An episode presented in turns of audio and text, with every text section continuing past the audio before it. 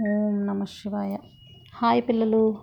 మనం లాస్ట్ ఎపిసోడ్లో రాముడు ఒక గార వృక్షం కింద మనం కాసేపు రెస్ట్ తీసుకుందామని వాళ్ళందరికీ చెప్పిన విషయం గురించి విన్నాం కదా? సో ఇప్పుడు అక్కడ గంగా నది పక్కన ఒక పెద్ద గార వృక్షం కింద వాళ్ళంతా రిలాక్స్ అవుతున్నారు. ఆ దేశం చెప్పాను కదా కోసల రాజ్యాన్ని జస్ట్ దాటి బయటకు వచ్చారు. ఆ దేశం చాలా బాగుందని కూడా చెప్పాను కదా. ఆ ప్రదేశానికి అధిపతి ఎవరు అంటే గుహుడు. గుహుడు పేరు మీరు రామాయణం లాంటి సినిమాలు చూస్తే రామ భక్తుల్లో ఒక ముఖ్యమైన భక్తుడిగా మనకు కనిపిస్తాడు గుహుడు.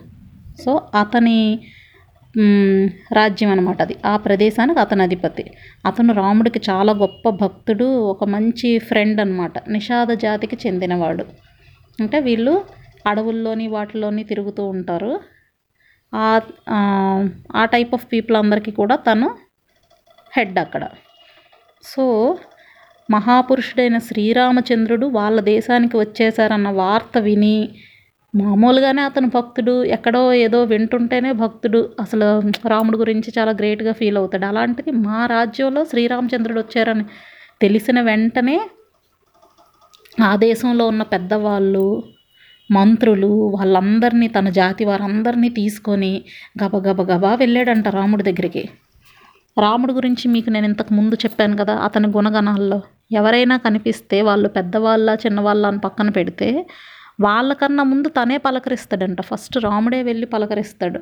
వాళ్ళు నా దగ్గరికి రాని అప్పుడు చూద్దాం అలా అనుకోడు రాముడు. సో గుహుడిని అంత దూరం నుంచి చూస్తూనే వెంటనే లక్ష్మణుడితో కలిసి అతనే ముందు లేచి వెళ్ళి గుహుడిని పలకరించాడంట. అప్పుడు గుహుడు ఇలా నార చీరలు కట్టి ఉన్న శ్రీరాముడిని చూసి చాలా బాధపడి ఆయన్ని కౌగిలించుకొని ప్రభు ఈ రాజ్యం మీకు అయోధ్య లాంటిది. నేను మీ సేవకుడిని. ఏం చేయాలో చెప్పండి. మీలాంటి గొప్ప గెస్ట్ మాకు ఇంకెవరు లభిస్తారు? ఎంత గొప్ప అతిథి మాకు ఎక్కడ దొరుకుతారు? అని చెప్పాడు. చెప్పి వెంటనే మంచి టేస్టీ ఫుడ్ అంతా తెప్పించాడనమాట. అన్ని రకాల ఆహార పదార్థాలు తెప్పించి ఆయనకి స్వామికి అన్ని అంటే రాముడికి చక్కగా అన్ని అర్ఘ్యం అన్నీ ఇచ్చి అన్నీ సత్కరించి అప్పుడు చెప్పాడు. వెల్కమ్ చెప్తూ ఈ రాజ్యం అంతా మీదే మీరు మాకు ప్రభువులు. మేము మీ పరిచారకులం. సో ఈ రాజ్యాన్ని చక్కగా మీరు పాలించుకోండి. ఓకే? ఇక్కడ అన్నీ మీరు తినడానికి కావాల్సిన ఫుడ్ అంతా రెడీగా ఉంది. ముందు ఇది తినండి అందరూ చక్కగా తినండి. మంచి బెడ్స్ అవి ఏర్పాటు చేశాను. చక్కగా అక్కడ పడుకోండి. గుర్రానికి కావాల్సిన ఈ రకరకాల గుర్రాలు ఉన్నాయి కదా ఇప్పుడు రథానికి ఆ గుర్రాలన్నిటికి కావాల్సిన గడ్డి అలాంటివన్నీ కూడా రెడీగా ఉంది అని చెప్పాడు. అంటే ఇప్పుడు ఆయన ఏమంటున్నాడు నువ్వు ఎక్కడికో వెళ్ళక్కర్లే ఈ రాజ్యాన్ని నువ్వు పాలించుకొని ఇక్కడ ఉండిపోమని చెప్తున్నాడు. ఆ రాజ్యం దాటి వచ్చాడు కదా. ఇప్పుడు ఇంకా ఆ రాజ్యంలో ఉన్న రూల్స్ అన్నీ ఫాలో అవ్వాల్సిన అవసరం లేదు. కోశల రాజ్యం దాటేశాడు కదా. అందుకు అలా చెప్పాడు. ఇవన్నీ చెప్తే రాముడు ఏమన్నాడంటే ఓ మిత్రమా నువ్వు నా కోసం కాలినడకన ఇంత దూరం వచ్చి చక్కగా నీ ఫ్రెండ్షిప్ని ఇక్కడ నాకు చూపించావు. అసలు నువ్వు చూపించిన ఆదరాభిమానాలే నాకు ఎంతో సత్కారంతో సమానం. నువ్వు నీ ఫ్రెండ్స్ నీ చుట్టాలు నీ వాళ్ళు అందరూ క్షేమంగా ఉన్నారు కదా. నాకు చాలా సంతోషంగా ఉంది. నీ రాష్ట్రంలో ఉన్న ప్రజలు నీ సంపద అంతా భద్రంగా ఉన్నాయి కదా. మీరు మాకు ఇంత చ కష్టపడి ఫుడ్ అంతా తీసుకొచ్చినందుకు నేను చాలా సంతోషిస్తున్నాను. కానీ నేను వీటిని తీసుకోలేను. ఎందుకంటే నేను ప్ర- ప్రస్తుతం పితృవాక్య పరిపాలన ధర్మానికి అనుసరించి అడవుల్లో తా తాపసిగా బ్రతకడానికి నేను వచ్చాను. కాబట్టి ఇదిగో నార చీరలు కట్టుకున్నాను మృగ చర్మాన్ని ధరించాను. ఇప్పుడు నేను తినేది ఓన్లీ ఫలాలు కందమూలాలు. అది మాత్రం మీరు అబ్జర్వ్ చేయాల్సమ్మా నేను ఏది ఇవన్నీ నేను తీసుకోకూడదు. మీరు చెప్పిన వాటిల్లో గుర్రాలకు కావలసిన గ్రాసం ఉందే గడ్డి. దాన్ని మాత్రం నేను స్వీకరిస్తాను. మిగిలిన వాటితో నాకు పని లేదు. మీరు దీని గురించి తప్పుగా అనుకోకూడదు.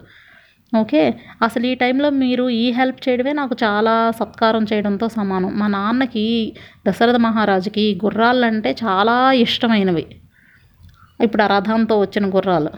సో ఇవి హాయిగా ఉండి వీటికి చక్కగా మంచి పోషణ జరిగిందనుకో అదే చాలా గొప్ప సత్కారం. కాబట్టి వాటికి కావాల్సిన గడ్డి నాకు ఇస్తే చాలు అని చెప్పాడు ఆయన. ఎంత అంటే రిజెక్ట్ చేయడంలో కూడా ఎంత అందంగా ఎంత సున్నితంగా అవతల వాళ్ళు బాధపడకుండా మాట్లాడాడో మీరు అబ్జర్వ్ చేయాలి. ఇప్పుడు మనం ఏదైనా సరే బయట సొసైటీలో కూడా ఇంతే. ఎవరైనా ఒకటి చెప్పినప్పుడు లేదా ఒకటి ఆఫర్ చేసినప్పుడు దేనికైనా మనం నో చెప్పాల్సి వస్తే ఇప్పుడు మీరు రకరకాల బుక్స్ నో చెప్పడం ఎలాగా అని చెప్పడానికి మనకు చాలా బుక్స్ ఉన్నాయి. The art of saying no ఇలాంటివన్నీను. ఎందుకు అంటే నో చెప్పడం కూడా చాలా కష్టమైన విషయం. దాన్ని ఎలా చెప్పాలి అని చాలా పుస్తకాలు దానికి చాలా వర్క్షాప్స్ ఉంటాయి. అవన్నీ మీరు చదవక్కర్లే. రాముడు ఎలా చేస్తున్నాడో మీరు చూస్తే అవి నేర్చుకుంటే చాలు. అవతల వాళ్ళని వద్దు అనడంలో కూడా ఎంతో వినయంగా ఎంతో ప్రేమగా చెప్పాడు వాళ్ళు బాధపడకుండా. అప్పుడు గుహుడేమో తన పరివారం మిగతా వాళ్ళు ఉంటారు కదా వాళ్ళకి చెప్పాడు ఈ గుర్రాలకు కావాల్సిన గ్రాసాన్ని నీటిని వెంటనే ఏర్పాటు చేయండి అని చెప్పాడు. అయితే రాముడు అప్పుడు సాయం సంధ్య టైంలో మళ్ళీ పూజ అంటే ఈవినింగ్ కదా వీళ్ళు ఇక్కడికి చేరారు. సో సంధ్యా వందనం అవన్నీ పూర్తి చేశాడు. లక్ష్మణుడు స్వయంగా తీసుకొచ్చిన నీటినే ఆహారంగా స్వీకరించాడు. నీటినే ఇంకేమీ కాదు మీరు అబ్జర్వ్ చేయండి. తర్వాత లక్ష్మణుడు శ్రీరాముడికి పాద ప్రక్షాళన చేశాడు కాళ్ళు అవి కడిగాడు. తర్వాత శ్రీరాముడు ఆచమనం చేసి నేల మీద ఆ గడ్డి ఆకులు అవన్నీ ఉంటే దాంతో పాటుగా కలిసి అక్కడ పడుకున్నాడు. అక్కడ కొంచెం దూరంలో లక్ష్మణుడు ఓ చెట్టు కింద నిల్చున్నాడు. నిల్చుంటే అక్కడే గుహుడు కూడా చక్కగా ధనస్సు అవి ధరించి నిల్చున్నాడు. సుమంత్రుడు కూడా అక్కడే ఉన్నాడు. వీళ్ళందరూ మాట్లాడుకుంటున్నారు రాత్రంతా మేల్కొనే ఉన్నాడు లక్ష్మణుడు. అయితే మీరు ఇక్కడ ఒక విషయాన్ని అబ్జర్వ్ చేయాలి. కోసల దేశాన్ని దాటిన తర్వాత సీతారామ లక్ష్మణులకు ఇదే ఫస్ట్ నైట్ అన్నమాట. బయట ఉండటం. ఇంతవరకు వాళ్ళు ఎక్కడెక్కడో తిరుగుతున్నారు. మధ్య మధ్యలో చాలా రాత్రులు గడిచాయి కానీ అవన్నీ కోసల రాజ్యంలో భాగంగా ఉన్న ప్లేసుల్లోనే చేశారు వాళ్ళు. రాజ్యాన్ని దాటాక మొదటి రాత్రి ఇదే. సో వాళ్ళు ఈ పద్నాలుగు సంవత్సరాల వనవాసం పూర్తిగా పూర్తి చేసుకొని మళ్ళీ తిరిగి అయోధ్యకు చేరే వరకు కూడా లక్ష్మణుడు నిద్ర ఆహారం రెండూ లేకుండానే సీతారాములను సేవించాడు. అది అతని భక్తి. అది లక్ష్మణుడి యొక్క సేవ. దాన్ని మనం గమనించాలి. రాత్రి రాముడు సీతతో కూడా చక్కగా పడుకుంటున్నా కూడా లక్ష్మణుడు మాత్రం ఒక్కనాడు కూడా నిద్రపోలేదు. వాళ్ళని కాపలా కాస్తూ అలానే ఉన్నాడు. ఇవన్నీ మనకి ఎలా ఒక మనిషి ఎంత లేదన్నా నిద్ర లేకుండా ఎలా ఉండగలడు అంటే ముందుగా వాళ్ళు చిన్నప్పుడు విశ్వామిత్రుడితో కలిసి అడవిలో వెళ్ళినప్పుడు అతను వీళ్ళకి నేర్పించిన విద్యలు వీళ్ళకి ఇప్పుడు ఉపయోగపడ్డాయి. దాని ప్రకారంగానే ఇప్పుడు ఇలా ఉండగలుగుతున్నాడు. మీకు విశ్వామిత్రుడు స్టోరీ అవన్నీ చెప్పినప్పుడు మీకు చెప్పాను కదా విశ్వామిత్రుడు రామాయణంలో ఉండేది ఓన్లీ బాలకాండలో మాత్రమే అది కొంత భాగమే. కానీ తర్వాత తర్వాత వాళ్ళ లైఫ్కి కావలసిన అన్ని రకాల విద్యల్ని కూడా అప్పుడే ఆయన నేర్పించాడు. అన్ని అరేంజ్మెంట్స్ ఆయన అప్పుడే చేసేసాడు ఫ్యూచర్కి కావాల్సినవన్నీ కూడా. సో ఇప్పుడు లక్ష్మణుడు పద్నాలుగేళ్ళు కూడా నిద్ర లేకుండానే ఉన్నాడు. సో ఆ రాత్రంతా కూడా ఆయన లేచే ఉన్నాడు. అయితే శ్రీరాముడు చక్కగా సుఖాల్లో పుట్టి పెరిగినవాడు కదా దుఃఖం అనే మాటే తెలియదు అతనికి. ఇలా నేల మీద గడ్డి మీద పడుకోవడం వల్ల అతనికి రాత్రంతా సరిగ్గా నిద్ర పట్టలేదన్నమాట. ఆబ్వియస్లీ అంత ఈజీ కాదు కదా. అలా ఆయన కంప్లైంట్ చేయలేదు. కానీ అలా దొర్లుతూ ఉన్నాడు అన్నమాట సరిగ్గా నిద్ర పట్టలేదు. అతని మీద ప్రేమతో లక్ష్మణుడు రక్షణగా వాళ్ళకు ఉండాలన్న ఉద్దేశంతో అలా చాలా కేర్ఫుల్గా మెలకువగా ఉంటూ రాత్రంతా అలా చూస్తూ పక్కనే గుహుడు వీళ్ళందరితో ఉన్నాడు కదా. వాళ్ళందరితో నిల్చొని అంతా కాపలా కాసుకుంటూ ఉన్నాడు. అది చూసి గుహుడు అన్నాడు ఓ రాకుమారా లక్ష్మణుడితో అనమాట రాకుమారా నీకోసం ఇదిగో చక్కగా ఈ పరుపు ఏర్పాటు చేసాం దీని మీద హాయిగా పడుకో. ఇక్కడ మేమందరం మీ సేవకులమే. మేము ఎలాగో ఎప్పుడూ అడవుల్లోనే ఉండేవాళ్ళమే కాబట్టి ఎలాంటి కష్టాలనైనా మేము తట్టుకోగలం. కానీ నువ్వు సుఖంగా పెరిగావు కాబట్టి కాస్త రెస్ట్ తీసుకో. మేమందరం శ్రీరాముడిని రక్షించడం కోసం ఈ రాత్రంతా మెలకుగానే ఉంటాం. ఈ లోకంలో నాకు రాముడు కన్నా ఇష్టమైన వాడు ఇంకెవ్వరూ లేరు. నిజం చెప్తున్నాను నేను. ప్రమాణపూర్తిగా చెప్తున్నాను. దేవుడి మీద ప్రమాణం. రాముడి కన్నా నాకు ఇష్టమైన వాడు ఈ ప్రపంచంలో ఎవ్వరూ లేరు. అతని అనుగ్రహం ఒక్కటే చాలు నాకు ఇంకేమీ అక్కర్లేదు. అదొక్కటే ఈ లోకంలో శాశ్వతమైన కీర్తినిస్తుంది. కాబట్టి పైగా నాకు రాముడు చాలా ప్రియమిత్రుడు. కాబట్టి వాళ్ళు అంటే ఇవన్నీ ఎందుకు చెప్తున్నాడంటే ఇతనంటే నాకు అంత ఇష్టం కనుక నేను వాళ్ళని విడిచిపెట్టేస్తాను నువ్వు అనుకోకు. రాత్రంతా మెలకుగా ఉండి వాళ్ళని నేను కాపలా కాస్తూనే ఉంటాను. కాపలా కాయనేమో అని మా మీద అపనమ్మకంతో నువ్వు లేచుండి కష్టపడి మీ అన్నని వదిన్ని కాపాడుకుంటూ ఉండాల్సిన అవసరం లేదు. మేము చక్కగా ఉండి కాపలా కాస్తాం. ఈ అడవంతా మాకు బాగా తెలుసు. ఇందులో మాకు తెలియని ప్లేస్ ఏమీ లేదు. సో ఎంతమంది ఎట్నించేటంటే శ్రీరాముడు ఒక మామూలు మనిషిగా కాదు. ఒక రాకుమారుడిగా ఆలోచించండి. శత్రురాజులు ఎవరైనా ఉండొచ్చు. రాకుమారుడు అనేవాడు ఇలా ఒంటరిగా తిరుగుతున్నాడని ఇప్పుడు అందరికీ తెలుసు. ఎవరైనా సడన్గా ఒక సైన్యంతో వచ్చి మీద పడవచ్చు ఫ్యూచర్లో వారసుడు ఉండకుండా చంపేయాలని అనుకోవచ్చు. ఇలాంటి భయాలన్నీ కూడా ఉంటాయి కదా. అందువల్ల గుహుడు చెప్తున్నాడు. చతురంగ బలాలు వచ్చి మీద పడిపోయినా కూడా వాళ్ళని ఎదుర్కోగలిగిన శక్తి మా అందరి దగ్గర ఇక్కడ ఉంది. కాబట్టి ప్రాబ్లం లేదు. నువ్వు వెళ్ళి కాసేపు రెస్ట్ తీసుకో అని చెప్పాడు. అప్పుడు లక్ష్మణుడు అంటున్నాడు ధర్మాత్ముడివి నువ్వు మమ్మల్ని చక్కగా రక్షిస్తున్నావు. ఆ విషయంలో నాకు ఎలాంటి డౌట్ లేదు. కాకపోతే సీతారాములు ఎంతో సుఖంగా ఉండవలసిన వాళ్ళు ఇలా అడవుల్లో తిరుగుతూ నేల మీద అలా పడుకుంటే వాళ్ళని చూసి నాకు అసలు నిద్ర ఎలా పడుతుంది? అందుకే నేను పడుకోలేకపోతున్నాను. దశరథ మహారాజు గాయత్రి జపం అలాగే ఇంకెన్నో రకాల మంత్ర జపాలు చేసి అలాగే చాంద్రాయణ వ్రతం అవన్నీ చేసి ఎంతో తపస్సు చేసి పుత్రకామేష్టి అశ్వమేధ యాగం ఇలాంటివన్నీ చేసి ఇంత కష్టపడితే ఆయనకి శ్రీరాముడు కొడుకుగా పుట్టాడు. అంత అలాంటి గొప్పవాడు. అందుకే ప్ర మన దశరథ మహారాజుకి కొడుకంటే అంత ప్రేమ. ఎంతో కష్టపడి కన్నాడు ఆ కొడుకుని. అలాంటిది ఇప్పుడు కొడుకు ఇలా బయటకు వచ్చి ఇలా ఉంటే అతను ఎక్కువ కాలం బ్రతకలేడు. ఈ పాటికి అక్కడ ఏడ్చి ఏడ్చి ఏడ్చి ఉండుంటాడు. అసలు రాజభవనంలో ఉన్నోళ్ళందరూ కూడా అలాగ సైలెంట్ అయిపోయి ఉండుంటారు. కౌసల్యమాత దశరథ మహారాజు మా అమ్మ సుమిత్ర వీళ్ళందరూ అసలు ఈ రాత్రి వరకు బ్రతికున్నారో లేదో. అంటే ఇప్పటిలాగా సడన్గా వెంటనే వాట్సాప్ వీడియో కాల్ చేసేసి హాయ్ అమ్మ హౌ ఆర్ యూ? అని అడగటానికి లేదు. విషయం అక్కడి నుంచి అక్కడికి తెలియడానికి కనీసం ల్యాండ్ లైన్ కూడా లేదు. మరి ఎలా? ఇక్కడి నుంచి ఒక మనిషి మళ్ళీ అక్కడికి వెళ్ళి వివరాలు కనుక్కొని మళ్ళీ అట్నుంచి ఒక మనిషి ఇటు వచ్చి మనకు చెప్తే కానీ ఏమీ తెలియవు కదా. వీళ్ళు ఆ ప్లేస్ వదిలేసి కొన్ని రోజులు గడిచిపోయింది. సో అక్కడ ఎవరు ఎలా ఉన్నారో కూడా తెలియదు. అందువల్ల లక్ష్మణుడు బాధపడుతున్నాడు. ఈ రాత్రి మనం ఇక్కడ ఉన్నాం. అక్కడ వాళ్ళు బ్రతికున్నారో లేదో కూడా మనకు తెలియదు. పోనీ మా అమ్మ సుమిత్ర కనీసం శత్రుఘ్నుడి కోసమైనా బ్రతుకుంటుంది. ఎందుకు? ఆవిడకి ఇద్దరు కొడుకులు కదా. లక్ష్మణుడు శత్రుఘ్నుడు. కనీసం శత్రుఘ్నుడు తిరిగి వస్తాడు అన్న ఆశతో అయినా ఆవిడ బ్రతికుంటుంది. కానీ కౌసల్యమాత పరిస్థితి ఏంటి? లేక లేక పుట్టిన కొడుకు. ఆవిడ ఇంకా బ్రతికుంటుందని నాకు నమ్మకం పెద్దగా లేదు. అలాగే అయోధ్యలో ప్రజలందరికీ కూడా విపరీతమైన ప్రేమ రాముడు అంటే అలాంటి రాముడు లేడు. మహారాజన్న చాలా గౌరవం. ఇప్పుడు ఆయన కూడా ఎక్కువ కాలం బ్రతుకుతారన్న ఆశ లేదు. ఆయన చచ్చిపోయి రాముడు వెళ్ళిపోయి ఇంకా వాళ్ళు ఆ ఊర్లో ఇంకెవరు ఉండడానికి కూడా ఇష్టపడరు. అసలు మహారాజు చచ్చిపోతే కౌసల్యమాత వెంటనే ఆవిడ చచ్చిపోద్ది. ఆ వెంటనే సుమిత్రామాత చచ్చిపోద్ది. ఇలా ఇలా జరుగుతుంది తప్ప ఇంతకన్నా బెటర్గా అక్కడ ఉండే అవకాశం ఏమీ లేదు. మామూలుగా మా అయోధ్య నగరం ఎలా ఉంటుందో తెలుసా? అని గుహుడికి ఎక్స్ప్లెయిన్ చేస్తున్నాడు అనమాట చక్కగా ఎప్పుడు అందరూ అందరి ఇల్లు ముందు కూడా కలకల్లాడుతూ ఉంటాయి అన్ని ఇల్లును. అది కాక మంచి మంచి షాప్స్ ఉంటాయి. ఎన్నో అంగళ్ళు అక్కడ. అది కాక ఎన్నో నృత్యాలు గానాలు వాయిద్యాలు ఇలాగ ఎప్పుడు అన్నీ జరుగుతుంటాయి పురాణ ప్రవచనాలు జరుగుతుంటాయి నాటకాలు జరుగుతుంటాయి ఎంత కలకల్లాడుతుంటుంది మా ఊరు. అలాంటి ఊరు ఇప్పుడు ఎలా అయిపోయింది?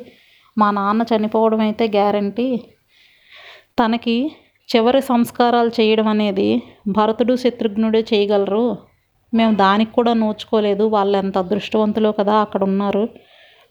మాకు ఆ మాత్రం భాగ్యం కూడా లేదు. అసలు మేము వనవాసం అంతా పూడ్చుకొని పూర్తి చేసుకొని తిరిగి వెళ్ళే వరకు మా తండ్రి దశరథుడు అసలు బ్రతికుంటాడా? మళ్ళీ అంత గొప్పవాడిని చూసే ఆ దర్శన భాగ్యం మాకు అసలు దక్కుతుందా? అంటే ఇంతకుముందు తండ్రిని అసలు చెరసాల్లో పెట్టేద్దాం చంపేద్దాం అన్నాడు కదా లక్ష్మణుడు. మీకు అప్పుడే చెప్పాను అతనికి తండ్రి అంటే విపరీతమైన భక్తి ప్రేమ. కానీ అలా సడన్గా అన్నయ్యని అడవికి పంపించేస్తున్నారన్న బాధ కొద్దీ అప్పుడు మాట్లాడాడే తప్ప తనకు కూడా తండ్రి అంటే విపరీతమైన ప్రేమ. అది ఇప్పుడు గుహుడి దగ్గర బయటకు చెప్తున్నాడు. మేము తిరిగి వెళ్ళే వరకు అసలు ఆయన ఉంటారా? ఆయన క్షేమంగా ఉంటారా? మళ్ళీ చూసే అదృష్టం మాకు ఉంటుందా అని పరిపరి విధాలుగా బాధపడుతూ ఆ రాత్రంతా పాపం అలా గడిపాడంట లక్ష్మణుడు. అయితే గుహుడు కూడా చాలా బాధపడ్డాడు. చాలా బాధపడి రాత్రంతా కూడా అసలు జ్వరం వచ్చిన వాడు ఎలా అయిపోతాడో అలా అయిపోయాడంట. గుహుడు కూడా ఏమిటి కష్టం? శ్రీరాముడికి ఇలా గడిచిందా? అని. అలా రాత్రి అయిపోయాక నెక్స్ట్ రోజు ఉదయం శ్రీరాముడు నిద్రలేచాడు నిద్రలేచి లక్ష్మణుడితో చెప్తున్నాడు ఆయన చక్కగా శుభప్రదమైన శుభప్రదమైన ఈ రాత్రి బాగా గడిచిపోయింది అన్నాడు వీళ్ళు ఎంత బాధపడుతున్నా ఆయన మాత్రం అంత పాజిటివ్గా మాట్లాడాడు. చక్కగా కోకిల పాటలు వినిపిస్తున్నాయి. నెమళ్ళు ఇక్కడ నాట్యం ఆడుతున్నాయి. పైగా సముద్రాన్ని కలవడానికి గంగా నది అటు పరిగెడుతుంది. ఆ సౌండ్లు కూడా మనకు వినిపిస్తున్నాయి. సో మనం ఈ గంగా నదిని దాటి అవతల తీరానికి వెళ్ళిపోదాం. తగిన ఏర్పాట్లు చూడు అని చెప్పాడు.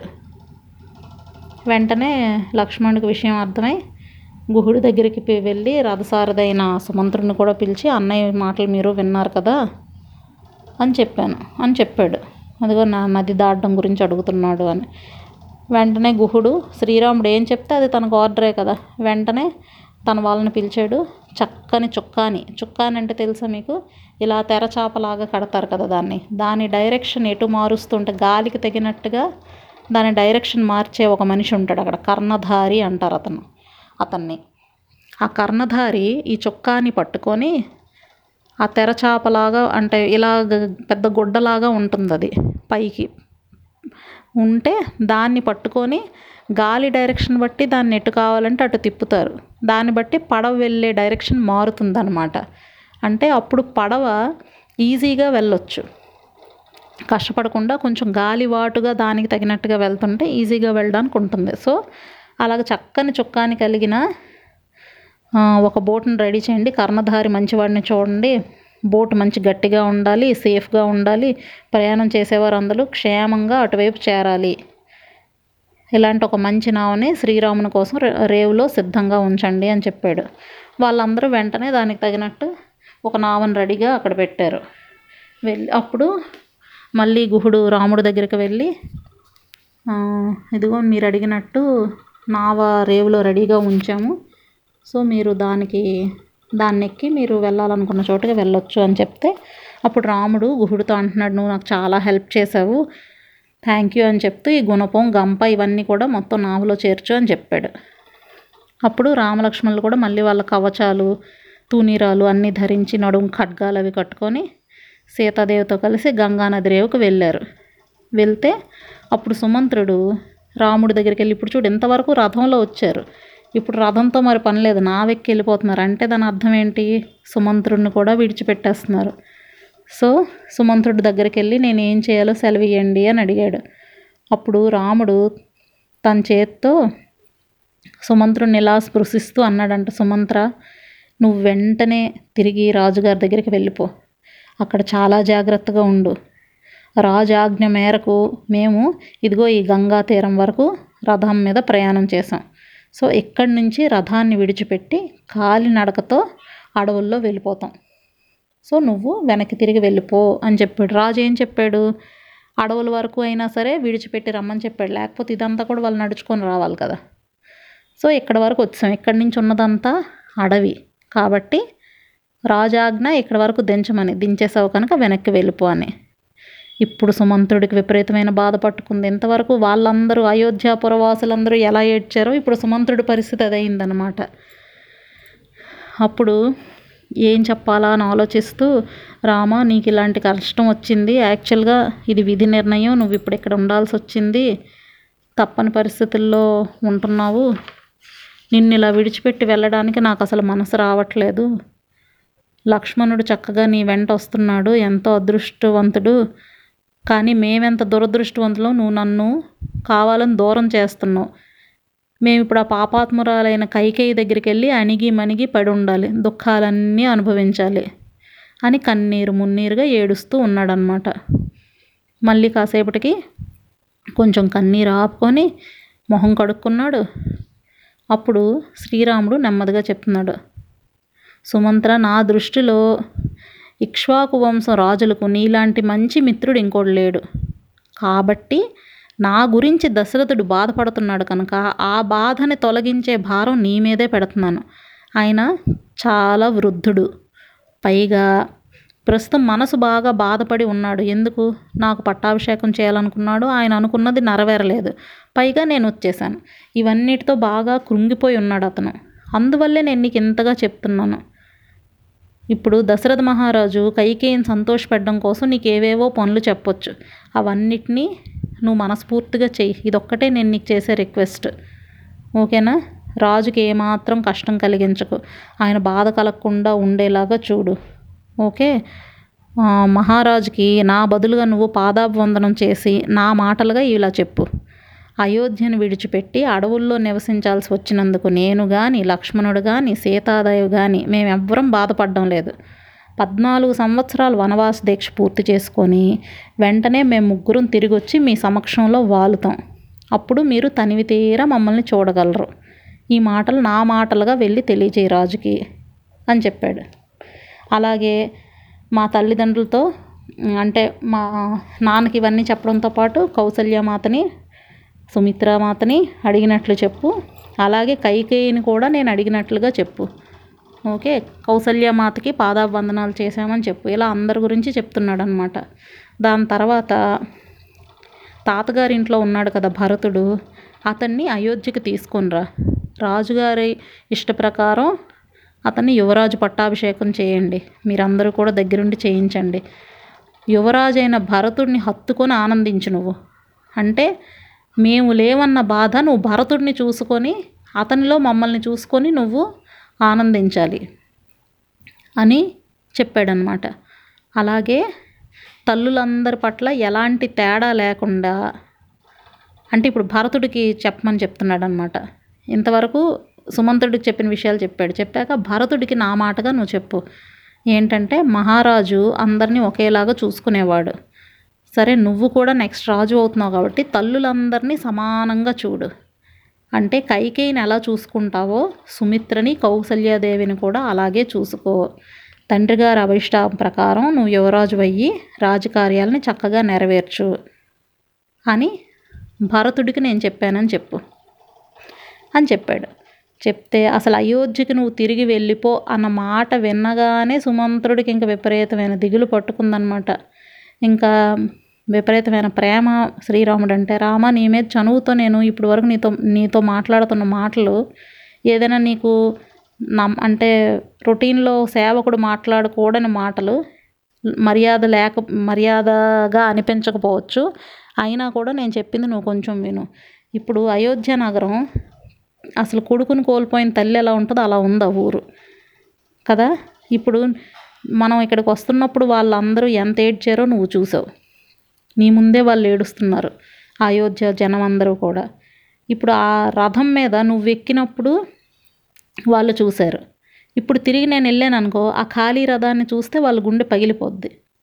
ఓన్లీ రాముడు లేకుండా కేవలం సారథి మాత్రమే తీసుకెళ్ళిన రథాన్ని చూస్తే దిక్కులేని వాళ్ళు లాగా అనిపిస్తారనమాట పైగా ఈ రా అశ్వాలన్నీ కూడా ఎలాంటివంటే మీ వంశం రాజులో మీ పిల్లలో మీరెవరో ఒకరు ఎక్కితే కానీ అవి కథలో అలాంటిది ఎవరూ లేకుండా నేను ఒక్కడిని ఎక్కితే అవి ఎలా కదులుతాయి ఇప్పుడు? అక్కడికి వెళ్ళవు కదా. అందువల్ల నువ్వేం చేస్తావంటే నన్ను కూడా నీతో తీసుకెళ్ళిపో. కదా. నువ్వు యువరాజు అయితే ఈ రథాన్ని నడిపి ఎంతో ఆనందించాలని ఆశపడ్డాను. కానీ నాకు ఆ భాగ్యం దక్కలేదు. కాబట్టి వనవాసంలో అయినా సరే నీ ముందు నేను నడుస్తూ నిన్ను సేవిస్తూ ఆనందిస్తాను నేను. కాబట్టి నువ్వు నాకు పర్మిషన్ ఇవ్వు. నీ పక్కనే ఉంటాను. చక్కగా మీకు ఈ వనవాసంలో రథం మీద తీసుకెళ్ళాల్సినవన్నీ తీసుకొస్తాను. అలాగే ఈ అశ్వాలు కూడా మీకు పరిచర్యలు చేస్తాయి. అవి కూడా తరిస్తాయి. నేను తరిస్తాను. కాబట్టి ఎలాగైనా నేను వస్తాను. కొంచెం నన్ను మాత్రం రానివ్వు అని పర్మిషన్ అడుగుతున్నాడు. అంటే ఏ మాత్రం అవకాశం దొరికినా మళ్ళీ రాముడితో ఉండొచ్చు కదా అని అతని కోరిక. కానీ రాముడు అంత ఈజీగా ఒప్పుకుంటాడా? ఒప్పుకోడు. రాముడు ఎప్పుడు దృఢ నిశ్చయంతో ఉంటాడు. మీకు తెలిసిన విషయమే కదా. ఇప్పటి వరకు కౌసల్యామాత వస్తానంది. ఒప్పుకోలేదు. ఓన్లీ లక్ష్మణుడికి సీతకి మాత్రమే పర్మిషన్ ఇచ్చాడు. ఇప్పుడు సుమంత్రుడు అడుగుతున్నాడు. మధ్యలో అయోధ్య వాసులందరూ అడిగితే వాళ్ళని విడిచిపెట్టి సడన్గా వెళ్ళిపోయాడు. కదా? ఇప్పుడు సుమంత్రుడు కూడా ఒప్పుకోవట్లేదు. అయినా అతను పరిపరి విధాలుగా అవే అడుగుతున్నాడు. ఇప్పుడు అడుగుతున్న దానికి రాముడు ఎలాంటి సమాధానం ఇస్తున్నాడో మీరు అప్పుడు నెక్స్ట్ ఎపిసోడ్లో వినండి. అది వింటే సుమంత్రుడు కూడా తిరిగి నో చెప్పలేని పరిస్థితి అనమాట అలా ధర్మసూక్ష్మం మాట్లాడతాడు. ఓకేనా? నెక్స్ట్ ఎపిసోడ్లో మళ్ళీ కలుసుకుందాం పిల్లలు. బాయ్.